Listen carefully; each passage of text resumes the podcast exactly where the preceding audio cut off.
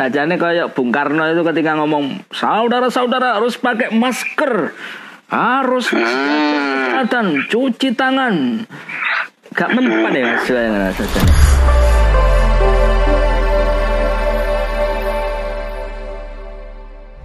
Assalamualaikum. Waalaikumsalam warahmatullahi wabarakatuh. Oh, ya. Waduh, ini saya telepon ini karena tadi belum saya. Kalau ya mulai sepuluh November ini. Iya, sepuluh November ini.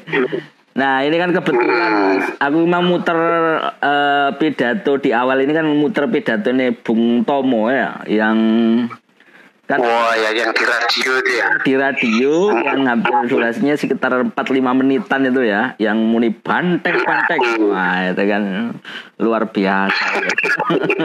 Iya, iya. Bikin nanu. Itu kalau kita pergi ke museum ya. Di Surabaya sana, hmm. ya itu didengarkan terus itu di radio itu. Iya. Tapi memang cara membawakannya Bung Tomo sendiri itu memang bener-bener naratifnya itu membuat orang apa ya, ya sekutu budal terpengaruh. Iya. Betul, betul, betul.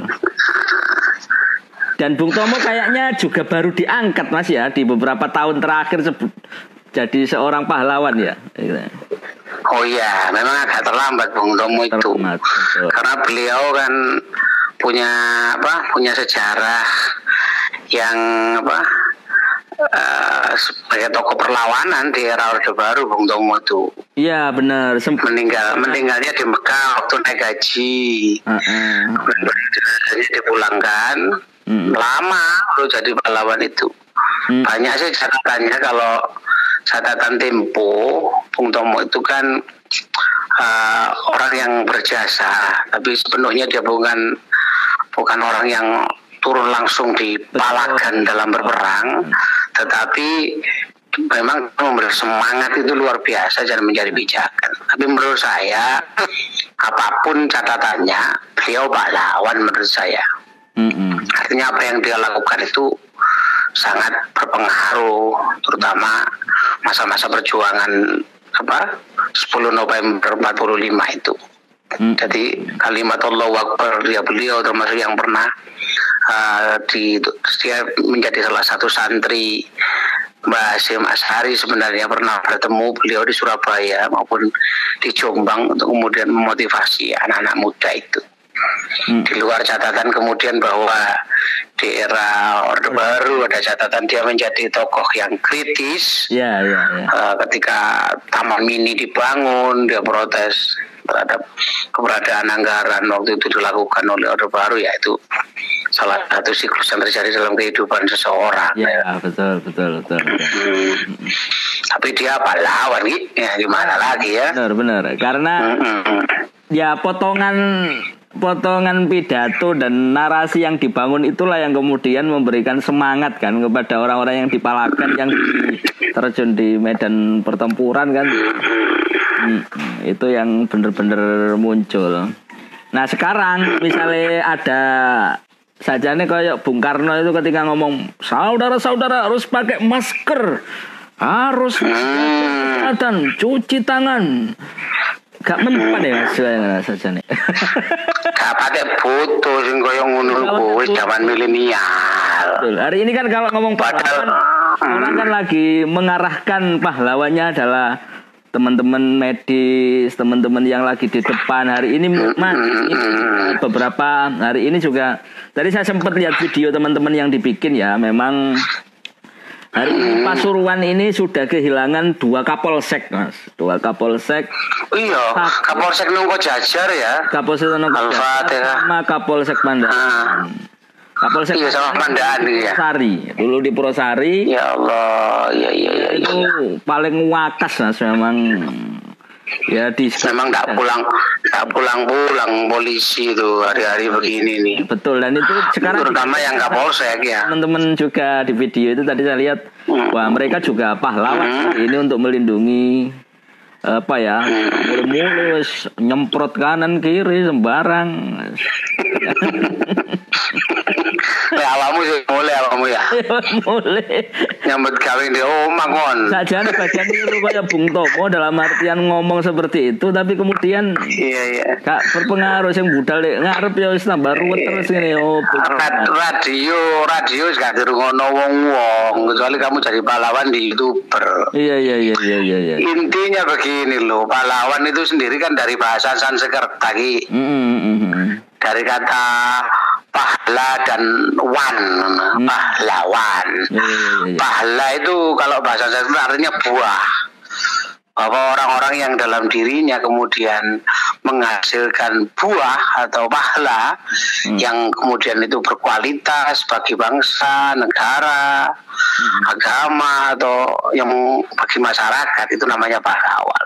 Hmm. Pahlawan itu pasti orang yang pasti menonjol mm-hmm. keberaniannya, pengorbanannya gitu.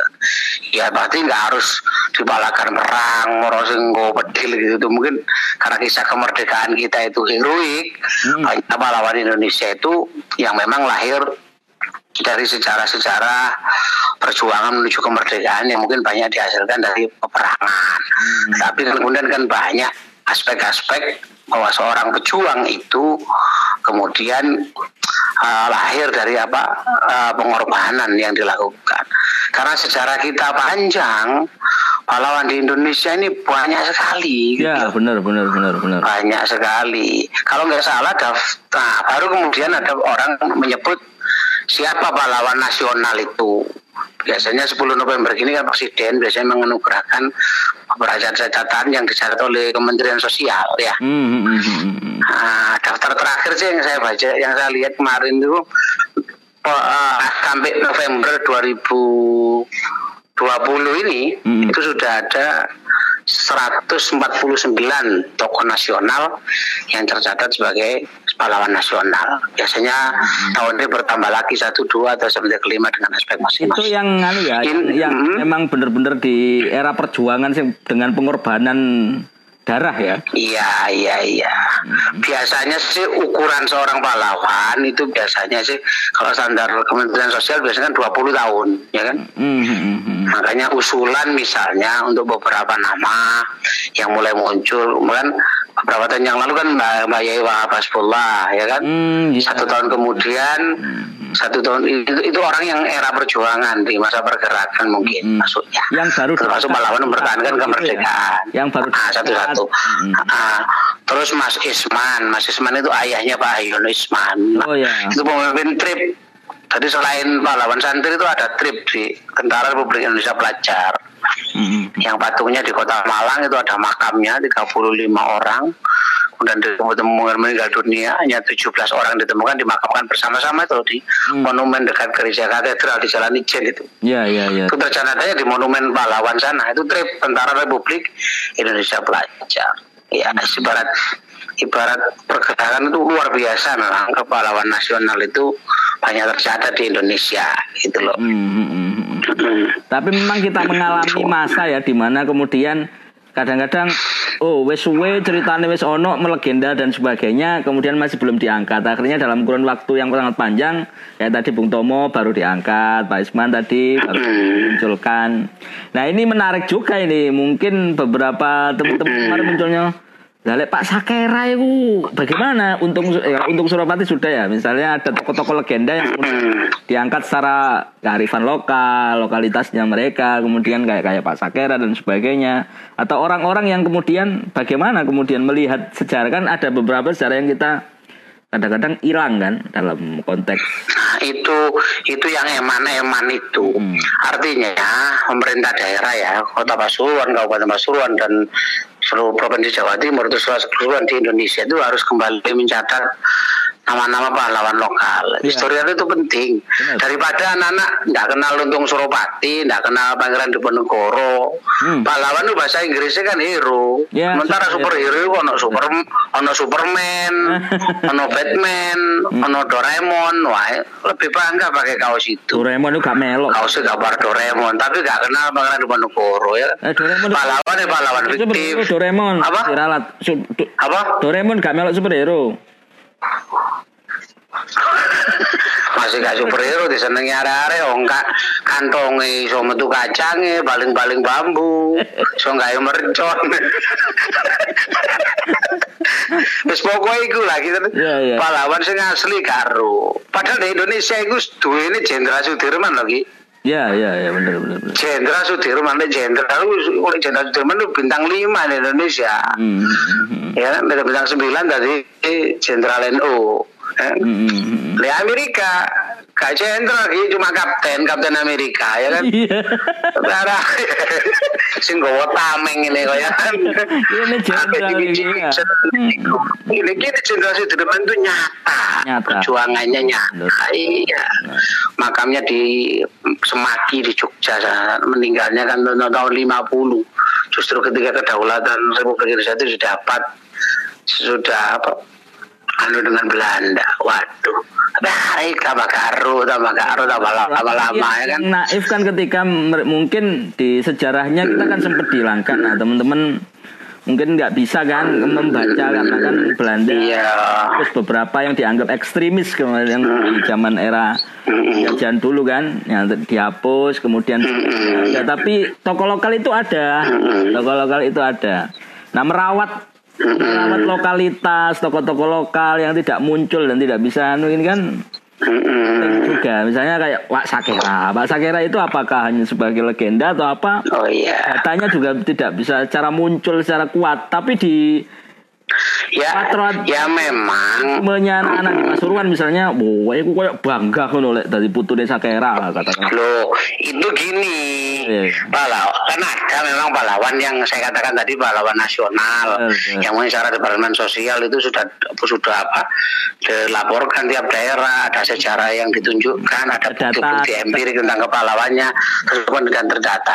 Ada juga pahlawan spirit. Pak Sakera ini kan tidak ada bedanya dengan Si Pitung di apa? Hmm, di Si Pitung ada di apa? Bener. Ada di Betawi. Betawi ya. Tapi kan foto kepahlawanannya juga tidak ditemukan, tapi jejaknya kan diceritakan banyak orang. Ya, barangkali itu menjadi banyak cerita spirit, ya kan? Hmm. Kalau Untung Suropati itu jelas, datanya jelas, jejaknya jelas, tapi kan makam Mbak Sakera, makam Si Pitung atau tokoh Sarita Mbak Yoso, nah, Sawo Galing di Surabaya, Joko itu kan kisah-kisah Joko Sambang. Sambang. Wah itu kisah kepahlawanan yang ditampilkan oleh Lutruk, oleh kisah-kisah ya, kuat di masyarakat yang kemudian dan memang ke beberapa kemungkinan ada sejak makamnya itu yang menjadi pahlawannya diceritakan masyarakat. Mm-hmm. Walaupun tidak dilegitimasi oleh Kementerian Sosial, tapi tetap menjadi cerita tutur yang mm-hmm. terus akan diceritakan dan itu jauh lebih bagus karena yeah. lebih nyata daripada mm-hmm. Superman yes. sing ngawang tapi celana dalamnya njopo ngono lah. Itu pentingnya di situ, ya kan? Mm-hmm. Mm-hmm. Ya, yang halo. Menarik lagi memang hmm. ini di luar konteks Hari Pahlawannya ya, di luar kepa hmm. pahlawan. Kita lagi kebetulan orang-orang tokoh-tokoh di Pasuruan juga ono sing barengan tanggal sepuluh November. Wah, ini Bupati. Oh iya, makanya kita tuh saya kan K T P K T P Pak Bupati Pasuruan itu kan ulang tahunnya sepuluh November. Selamat ulang tahun Pak Bupati. Ya. Tapi rupane oh, panjang Pak Teno itu sing kade nyalon sampai kesibul ya sebelum November bisa rupane bareng betul bareng. Sama ah, hmm. Jadi ke... kemarin tuh aku segera di sini wartawan sama suran dorong roy kembali oh, ya soalnya nyalon nih K T P ini disebar no tadi roh kabe oh podo tanggal sepuluh tiba oh, iya podo iya iya iya iya, iya, iya. Nah, paling... tapi soal masih ngundang ulang tahun di sini lagi ya oh, si ngundang tahun di sini karena bareng upacara deh kalau Pak Bupati kan barengan pas upacara upacara oh, iya. Hari Pahlawan nah, uh, kan enak gitu ada tumpeng ya ada tumpeng nah paling enggak gini di tengah pandemi ini saya tadi ngomong sempet anu kaitannya juga dengan bagaimana hmm. sih kemudian kayak orang-orang yang gugur pahlawan-pahlawan kemanusiaan. Nah, ini kan yang kadang-kadang kita oh iya iya iya. Da, da apa? Mm-hmm. Lupa lah istilah pahlawan ini apa? Oh iya. Ada sebagainya. Iya. Ya pahlawan itu tetap kembali pada kalimat apa orang yang apa?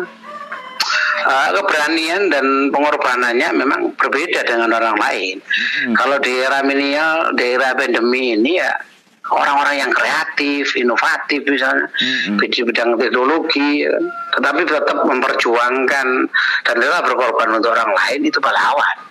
Nah, pahlawan itu pakai yang simbolik. Hmm. Kayak guru, pahlawan tanpa tanda jasa. Kata guru Madin, ya, sarungnya nglinting, bayarnya ini kadang oleh berkat, ya tetap ngajar ke santrinya. Atau orang yang berkorban hari ini para tenaga kesehatan, betul, betul. Itu kan pahlawan yang membantu orang sakit dan lain sebagainya.